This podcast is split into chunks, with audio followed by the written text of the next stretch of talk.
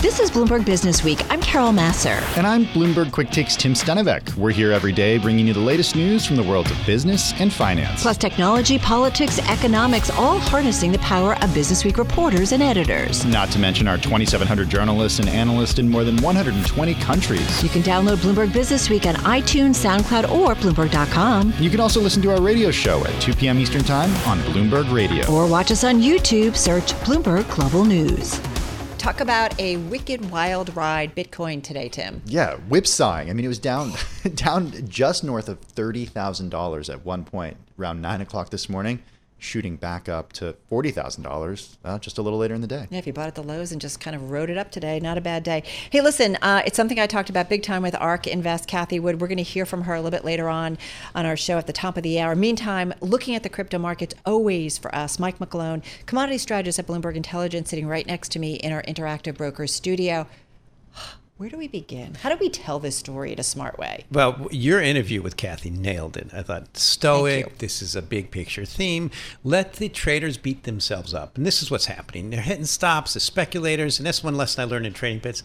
I'm doing my mini violin right now. There's just no, no, you know, hey, this is what happens. You hit the stops, you flush out the speculators, and you create great levels. And I think that's what happened. Sure, Bitcoin got a little bit too expensive, and I think the thing we're going to look at from the future is Dogecoin marked the peak, and all the froth in markets. And now we're getting back to good support in Bitcoin. But let's look forward fundamentally. Right. To me, this is a really building the blocks for fundamental support in Bitcoin, i.e., what's happening? We're seeing every asset today is down, exceptional one gold.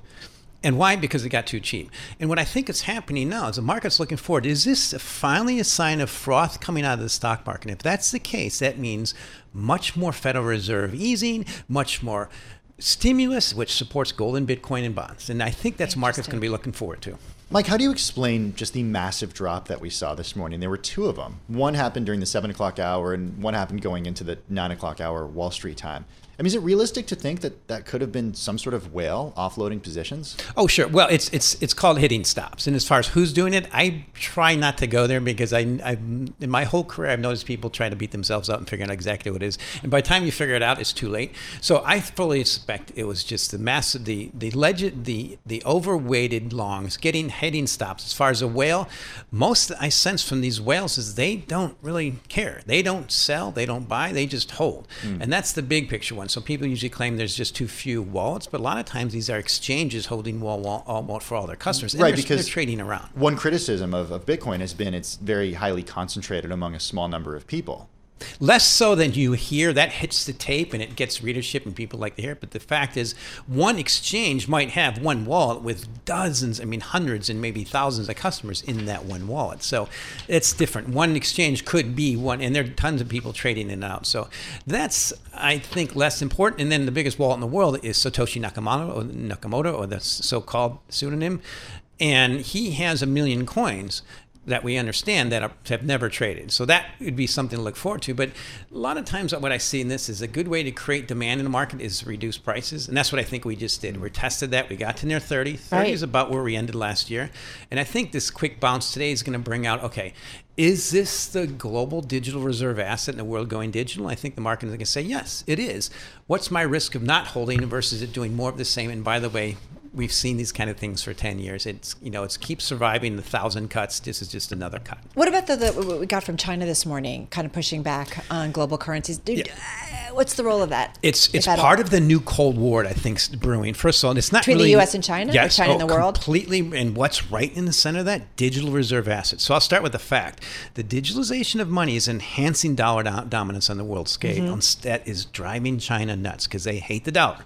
And also now we have an authoritarian, dictatorial economy that is not, you know, driven by market forces, they can't catch up. That's why they have to steal intellectual property. But the news isn't really new. It just tweaked tweaked what you know was market was ready to hit stops. And a key thing to to see to remember in this space, if the U.S. does nothing the most widely traded cryptocurrency on the planet is Tether. It's double the volume today Mm-hmm. of Bitcoin. That's a digital dollar, which trades on Ethereum platform, which enhances the value of Ethereum. And that's what's happening. If the U.S. does nothing, by the way, the toothpaste is already out of the bottle in the U.S. We're not going to cramp down like China, but China has to because they need to prevent their citizens from getting access to the internet and getting access to uh, outside of their currency. They have to. Versus the U.S., we're a free company, Right. Con- country. So to me, this is part of that that Cold War kicking in, and the U.S. is already winning. Still a commodity? Oh no! I so I look at um, you- are you changing? Because you've called it a commodity, right? uh, uh, Bitcoin. Yeah. No, I look at Bitcoin as a collectible. oh, a collectible. Yes, okay, it's a collectible. Still a Now- collectible. Yeah, it's oh yes, c- clearly. So that's a key difference about Bitcoin and every other asset. The rules of economics still favor Bitcoin. It is, you know, demand is still increasing and the supply is clearly declining by code. That is incorruptible. There's not much you can do about that. Now that's a key difference with the whole broad space, which I'll be publishing on tomorrow.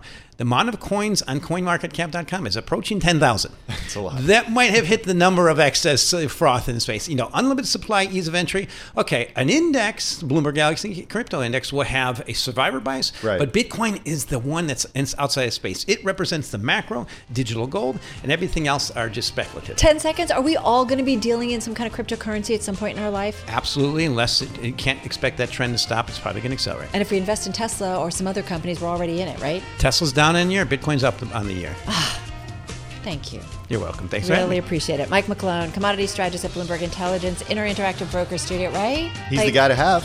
I'm done. We That's go it. home. We, can know home. everything about Bitcoin now. We can go home now. This is Bloomberg. Want to talk a little bit about the virus because New York State, which we know was the original U.S. epicenter of the pandemic, reporting, Tim, its lowest infection rates since September. But in India, daily deaths reached a record. They did, though, report new infections declining from the highs of early May. That's good to hear, but they still have a long way to go. Yeah, different stories playing out around the world. Keeping track globally, cases have passed 164.2 million. Deaths has ex- have exceeded 3.4 million. More than 1.51 billion doses have been given of the COVID vaccine. So let's get into it with Dr. Mario Ramirez, an emergency medicine doctor and entrepreneur, managing director at the nonprofit Opportunity Labs. They are building opportunities for children. He, by the way, was the pandemic and emerging threats coordinator at Health and Human Services during the Obama administration. Dr. Ramirez on the phone from Washington, D.C. Nice to have you here with us. What do you think is the COVID or vaccine headline that we all need to be paying attention to right now? Well, so I think there's two things, Carol. Thanks for having me, by Sure, the way. uh. So the first, uh, you know, that you mentioned at the top of the hour is that, uh, you know, the pandemic here in the United States is certainly at a different place uh, than the rest of the world, where the situation is still very tenuous.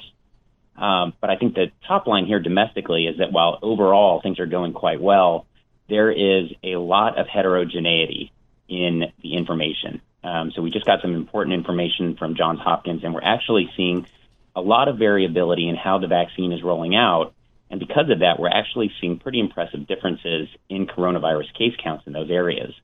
So, for example, we have seven states where vaccination rates are greater than 70% of the population, and case counts are 10% less compared to the national average in those states. But in 10 states where vaccination rates are less than 50% of the population, their counts are 20% higher than the hmm. average. And so what we're starting to see really is increased fragmentation that really brings home the point of how important it is that we try to access those people who are really hesitant about getting vaccinated. So, to what extent do you think that opening up and telling those people who have been vaccinated that they don't have to wear masks and they can go back to life as, as normal before the pandemic, to what extent do you think that actually helps get hesitant people to get vaccinated? So my hope is that it is it is helpful. You know, of course, and many people have talked about this is that we do not have a good verification mechanism. Uh, you know, we certainly know from game theory and lots of real world examples is that when you when you don't have a way to verify, uh, you know, someone's story, that people have a tendency to cheat, which is what my you know big concern is. Um, certainly, I think if we continue to see uh, regional fragmentation of cases, that will create a larger incentive for people to get vaccinated. Uh, but the other thing that I think has a key role here is that as we start to open more businesses up and you know more entertainment venues, there becomes, I think, a greater need for testing. Uh, and this is something that you know I've advocated for as we start to reopen, particularly on the part of uh, you know employers and groups like the We Act Alliance have stressed the importance that as we start to reopen these places up, testing and surveillance becomes that much more important so that we can have a good handle on how these vaccinations are working in the real world. Yeah, it's you know, it's interesting as we make progress, and I was just talking with a colleague. You know, it feels good, and we know that if you've got the vaccine, if you do even still get COVID, you're you're in a much better position uh, than if you didn't have the vaccine. But yet, we're still learning a lot. Is that fair to say?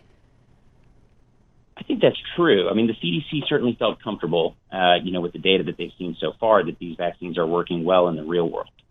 Uh, but the other piece of that, right, is that we continue to collect information and we continue to learn. And one of the big pieces that I think we still need to learn is how long lasting or how durable the vaccines are, right? And so I think today we've heard Dr. Fauci say that, you know, he believes a booster is going to be necessary within about 12 months after your first dose. That's something that we still need to learn a lot more about. And I think, you know, again, that stresses the point uh, of continuing to test. And testing rates, of course, have fallen off um, but as we get into the fall and the winter again, and we start to get a sense for when that durability is falling off, testing is going to be that much more important. Very briefly, is there any indication that variants that have developed around the world can make can break through these vaccines? Twenty seconds. So far, uh, not so much. Uh, we have seen good efficacy of the Pfizer vaccine in particular, and similar reporting from Moderna against all of the variants that we're tracking, both in Brazil, South Africa, uh, and India as well. Still with us is Dr. Mario Ramirez, emergency physician, managing director at Opportunity Labs, former pandemic and emerging threats coordinator at HHS during the Obama administration. Uh, during uh, still with us on the phone from Washington. I'm rushing because I want to get to you because one of the things we want to ask you is a headline crossed about no masks for vaccinated Amazon staff. That's going to I think go into effect yeah, next, next week. week. We at our office uh, don't have to wear masks, uh, and increasingly we're seeing that. Dr. Ramirez, are you comfortable with that as people? Kind of go back to quote unquote normal and take off the mask? Is it okay? Well, so I'll say, like a, a lot of people, the CDC recommendations caught me a little bit off guard. Uh, you know, and I did think that masks were going to be the last thing to come down. Um, but I have read the data that drove the CDC's recommendations, and I think the science is certainly sound. Uh, you know, the science certainly suggests these vaccines have good efficacy against the different variants that are out there circulating, and we're continuing to see improvement across all of the metrics. Uh, and so I think, you know, again, the point of wearing masks and distancing was to get us to a place where we could adequately take care of patients. And I think we have approached that point, and so it's time to give folks a chance to see that real life is coming back. And so I think it's appropriate to give this a try. Yeah, and we only have about 30 seconds left, but there's still so many people who don't necessarily feel comfortable with that, doctor, even if they have been vaccinated. Sure, and I, you know, I think that's okay um, you know, like all things in this pandemic, it is a, a learning process. And I think um, it's important for people to observe what happens with the case counts as more and more people take off their masks and develop their own sense of comfort. For the last year and a half, we've been stressing to people how important it is to wear masks and how important it is to make sure you're staying distant.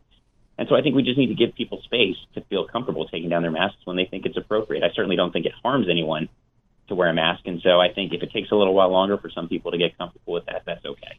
Listen, thank you so much for your time. We look forward to catching up with you again in the future. Dr. Mario Ramirez, emergency doctor, managing director at Opportunity Labs, joining us on the phone from Washington, D.C. So, we've been talking all week long about the how to issue of Bloomberg Business Week. It is out. There's so many uh, varied and informa- informative pieces of advice in the magazine, so I highly recommend you check it out. But there's another story we wanted to bring to your attention in the new issue. It is this week's remarks, Tim.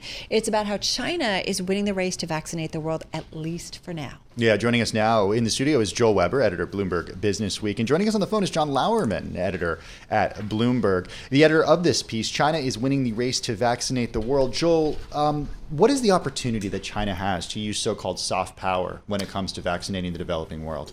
That that is a really interesting term to use um, because this is ultimately a diplomatic weapon hmm. of sorts, um, or tool, let's call it, of who gets whose vaccine. And COVAX is sort of the West version of of a distribution mechanism that can get um, vaccines out in the world. And we're not talking about the Americas, uh, United States of America, so much as Africa, South America, Southeast Asia, a lot of places that don't have the science or resources to get their own version of it. And what we're now seeing is that the Chinese vaccines are basically a huge export export tool. And they are flooding the zone and uh, basically being an alternative to what uh, U.S. soft power looks like. So, so John, how is that beginning to play out around the world now that the WHO um, has, uh, you know, given a stamp for one of the two Chinese vaccines? Yeah, hi. Thanks for having me. So, um, how?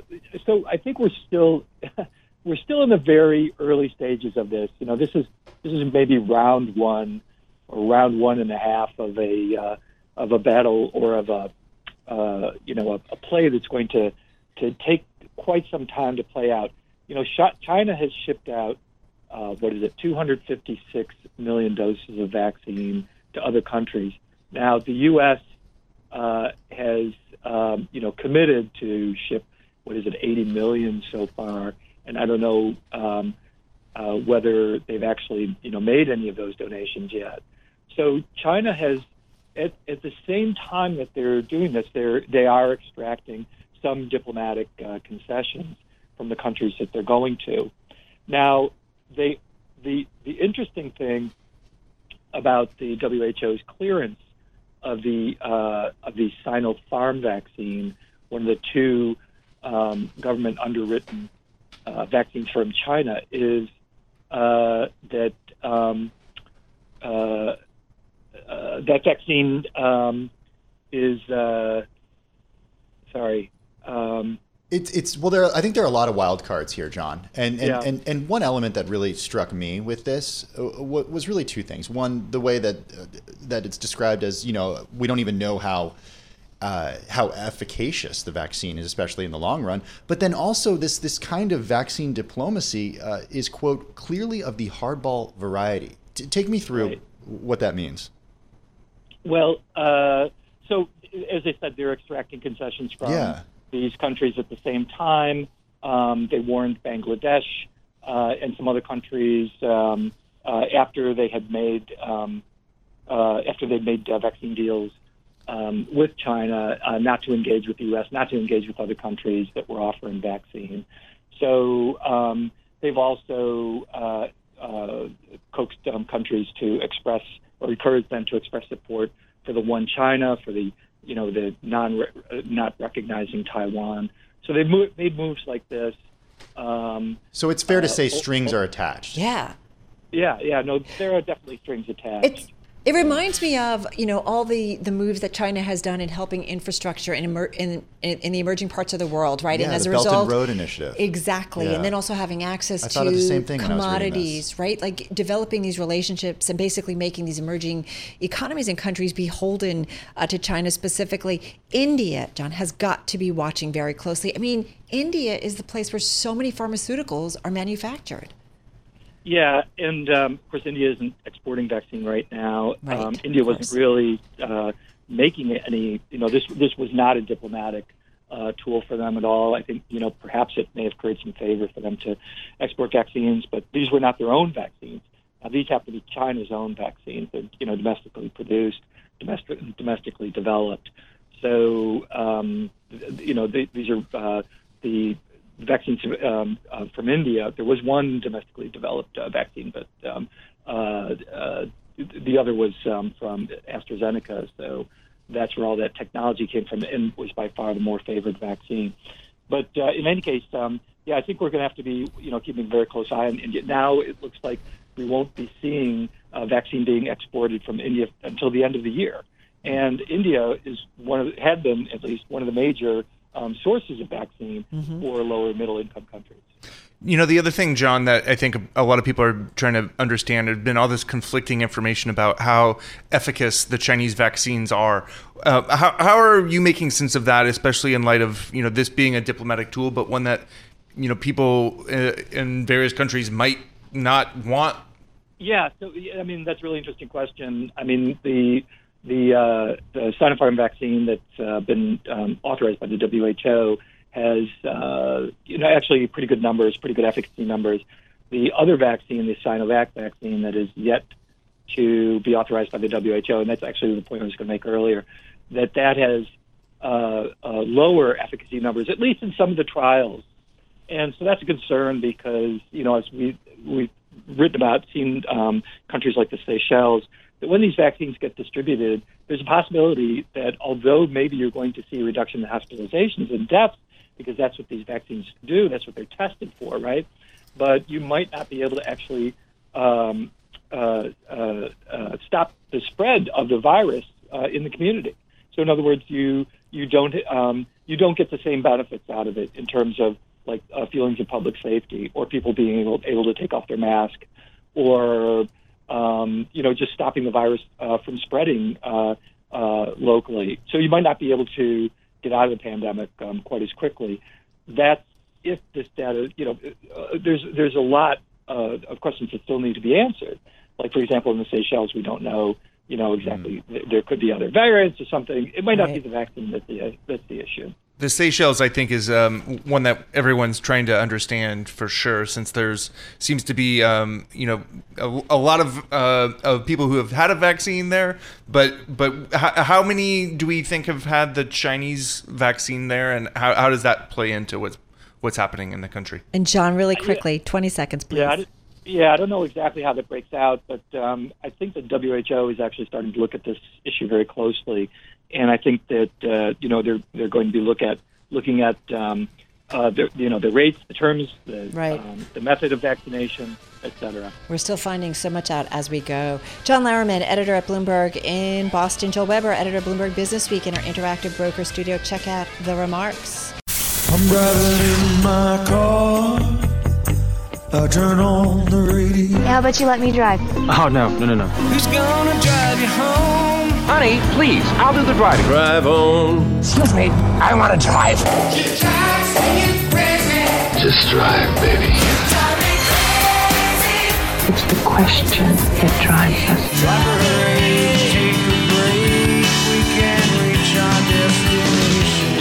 This is the drive to the close That funky music will drive us till the dawn. on Bloomberg Radio. Just about uh, 10 and a half minutes left in today's trading session. Uh, it has been quite a day, and I feel like there's been a couple of major themes today. Certainly cryptocurrencies, Tim, no doubt about that. Uh, watching the equity trade and watching uh, some selling pressure earlier on were off our lows of the day. And then you had the Fed minutes. Yeah, the Fed minutes. Really, I think the big takeaway from from those was well the timing of them and the fact that they came that the meeting was actually before uh, the CPI data that we got last week and also the, the brutal jobs report for April. Um, but there was concern that inflation, at least in the short term, could be pushed up by supply constraints. and even maybe favoring some taper talk at Yeah. upcoming meetings. And that was before, as you said, those surprising numbers. All right, let's get to it with Ernesto Ramos. He's Chief Investment Officer uh, of the U.S. at BMO Global Asset Management, BMO Global Asset Management, on the phone from Chicago. So, Ernesto, good to have you here with Tim and myself. On a day like today, what is it that you ultimately, if you had a major institutional investor talking to you and saying, what do I need to know about a day like today? What do you say to them? Well, Because you can have your pick of major focused. stories. I think I think the inflation story is certainly something that we're paying a lot of attention to because uh, there's the yin and the yang. You get the strong inflation number. You see all of the the, the, the things that are moving higher, like commodities and and uh, and uh, but then you also have the, the, the weak labor labor market numbers, and so we're, we're but we're paying a lot of attention to inflation because even even at the at the grocery store level, at the clothing level, my my wife is a great indicator. Tells me that things are really moving higher and and have been moving higher uh, for the last few months. So so we're paying a lot of close uh, attention to inflation. Uh, but but the, the the real theme that is important here is that uh, stay focused on not overpaying for stocks. And right now, you saw the junk rally uh, or the, the, the, the junkier part of the market that was the value market, airlines, hotels, and all of that go up very substantially. But now it's, the market is shifting towards rewarding what I call quality value companies that are profitable, that have good business models, but that haven't been are trading at a significant discounts. For example, an AutoZone, which trades at about 18 times earnings, but has been profitable forever, has bought back 90% of their stock in the last uh, over the last uh, since 1999. So is, so is it a 22 years. buyback play or is it really fundamentals? It's fundamental. Their Okay. growth is phenomenal. I mean, it's steady growth. It's not phenomenal growth as in they're they're growing 30% every year. But but look at all the trends in the market. The used car market uh, is going ballistic here. The prices of used cars are going higher, which means the demand is very strong. They obviously cater to that market. Uh, new cars are suffering from the, the semiconductor shortage, so there's not as many new cars. People want cars because they want to get back to driving after COVID, so they're going and buying used cars, and they're going to benefit from that.